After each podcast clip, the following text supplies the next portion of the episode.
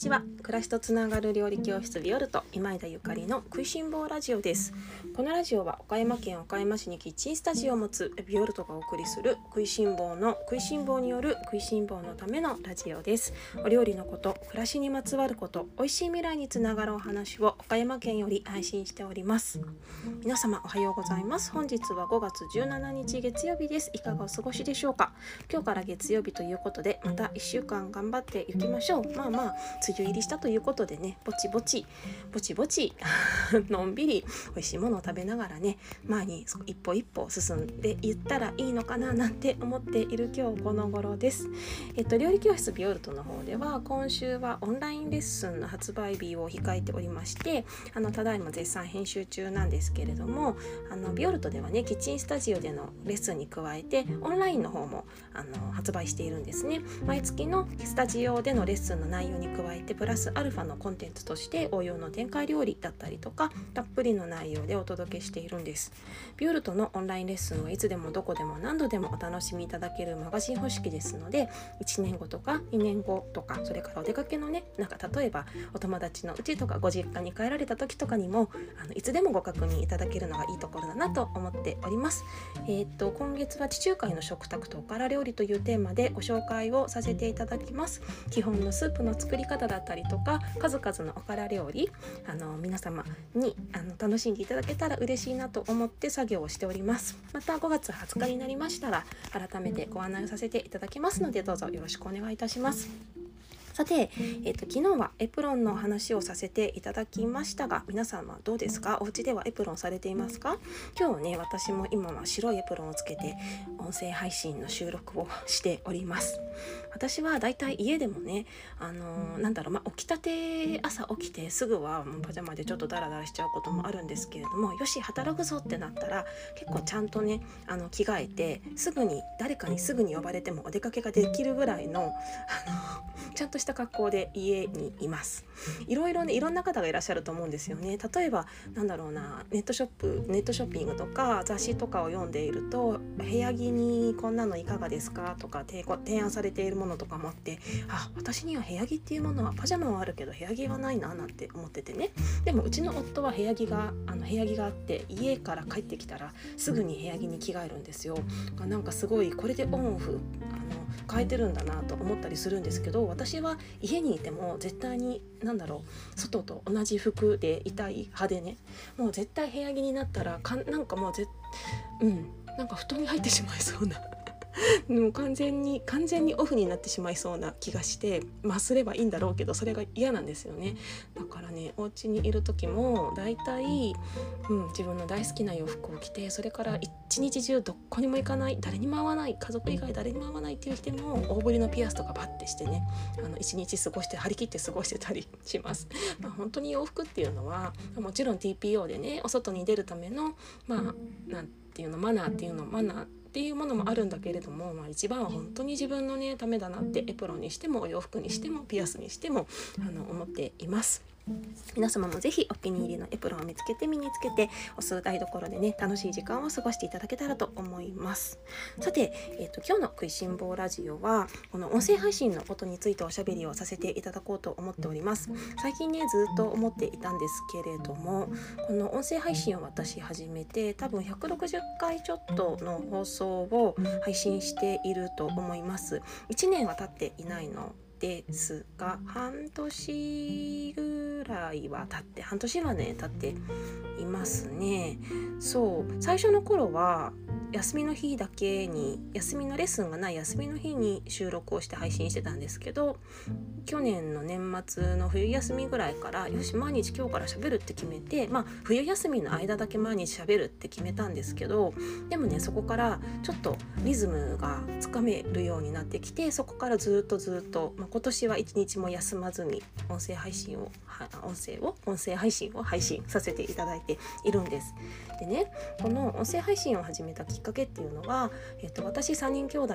であの3人兄弟で2人弟がいるんですけれども弟がねある日「お姉ちゃん音声配信やったらいいのに」って言ってくれたことがきっかけだったんですよ。でそれまではえー、そんなこと思ってもみなかったしあのできるとも思っていなかったんですね。私がこうやって音声配信をするっていうことは全然頭になかったの。でもねこの自分のことをよく知っている人からのアドバイスっていうのは本当にまあそれは何でも聞けばいいっていうことじゃないとは思うんですけどやっぱり自分の考えとか信念っていうのはすごく大事だと思うんだけれどもでもね自分が一番自分が分からなかったりするので自分が信頼してる人とか自分のことをよく知ってる人からこういう風にしてみたらとかこんなことやってみたらって言われたらね結構乗ってみるっていうのも楽しいことだなって最近すごく思うんですね。でそれこそ私その弟のアドバイスがなかったらいや逆に私が弟のアドバイスを聞かなかったら今こうやってあの皆様とつながるつながることことはできていなくてね。だから本当になんかアドバイスも嬉しかったしそれからあのちゃんと自分もアドバイスの通りにやってみてチャレンジしてみてよかったなって思うんです。チャレンジしてみてダメだったらやめればいいんですよ。ただそれだけ。でこれってあのー、そうそう。アドバイスをいただいて私もオンラインオンラインレッスンはね自分で自分でやろうって決めたんだけど今ビオルトで、えーと、運営しているオンラインサロンの方もアドバイスをいただいて始めたんですよね。でねアドバイスする人ってね、まあ、いろんな方がいらっしゃるけどでも本当に自分の身近な人で自分のことを知ってる人であればもうちゃんと親身になってアドバイスしてくれてるはずなんですよ。であのー、できない人にはできるって言わないと思う。例えば例えばね私のことをすごい知ってる人がねなんかゆかりさんって 100m のオリンピック選手目指した方がいいよとか絶対言わないじゃないですか。言わないよね。がそうやってなんかやっぱりできるまあさすがに極端な例ですけれどもなんかできそうってなんかちょっとやってみたらうまくいくかもしれないっていう風に周りの人がねその自分を客観的に見てくれていて、まあ、もちろん周りの人は自分を客観的に見てくれてるわけですけどのアドバイスなのでそういうねもしアドバイスを皆さんもねあの受ける機会があったらねチャレンジするっていうのもいいことなんじゃないかなってすごい思うの。で私も実際あのアドバイスする時とかってあるんですよ。なんとかさんこれやってみたらいいのにとかなんとかくん YouTube 絶対合う合うのにとか絶対需要あるよとか私聞きたいとかあなんかいろいろねある言うんだけどでもやっぱりそれにそれをやるかやらないかっていうのは本人次第だしダメだったらやめちゃえばいいじゃん。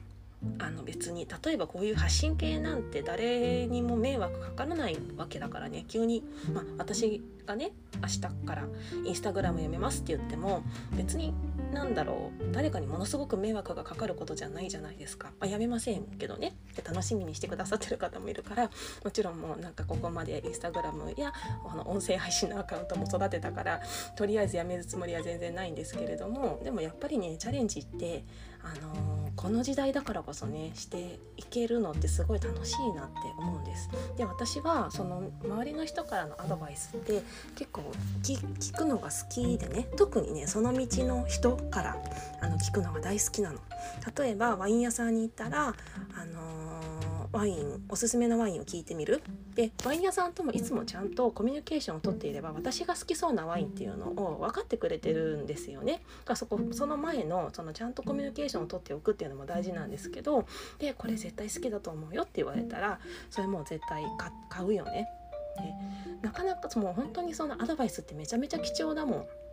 で例えばあの化粧品を買いに行こうと思ってなんかこんなこんなのが欲しいな そう私この前ね化粧品屋さんっていうかナチュラルコスメとか売ってるお店に行った時にゴールデンウィークの前ぐらいかななんかもうちょっと今月働きすぎてめっちゃ疲れてるんですけど何かありませんかとかいう 無茶ぶりをあのお店の人に言ったんですよ。でお店の人ともあのすごい仲良しってわけではないけどお互いあの私のことを知ってくださってる方なので「いやーなんかゆかりさん今月頑張りましたね」っつって「こんなのどうですか?」とかあのアドバイスくれたりとかねして「あじゃあもうちょっとこれや買ってみるわって言ってなんか買ってそれを入浴剤入れてお風呂に入ったりとかねしてそれもなんかめっちゃ楽しいなと思ったしあとねこの前もなんかそうそうあの電電化製品ねなんていうの量販店電化製品の量販店に行った時もなんかちょ、まあ、その私たちそのした電化量電化製品の量販店の方とは全然面識とかないし初めてなんだけれどもでもやっぱりそのプロのアドバイスって的確だなと思ってすごい感動したこととかもあったりとかしてね。でそれこそなんか私も仕事のこととかでなんかあとまあ仕事のことじゃなくてもなんかまあなんか悩むっていうほどじゃないけど自分はこう思うけどあの人に相談したらあの人に聞いてみたらどんな風に言ってくれるんだろうみたいなことがあったらその人に聞いてみたりとかするんですよね。でああなんかなるほど面白って思ってその通りにちょっとチャレンジしてみたりとかするのが好きなんですけどやっぱりねその、うん、素直であることってすごい大事だなって思うのね。で私はなんかよくね素直なのが素直なところがいいねってずっとあの幼い頃から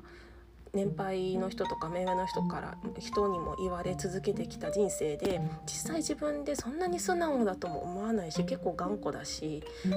天の着なところもめちゃめちゃたくさんあるとは思うんですけどでもねなんか人のアドバイスを聞くっていうのは好きだなと思うのでやっぱりその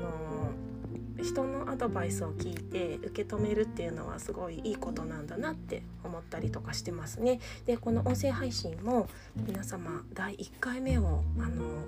このね私の食いしん坊ラジオの第1回目を聞いてみるともう本当に恐ろしい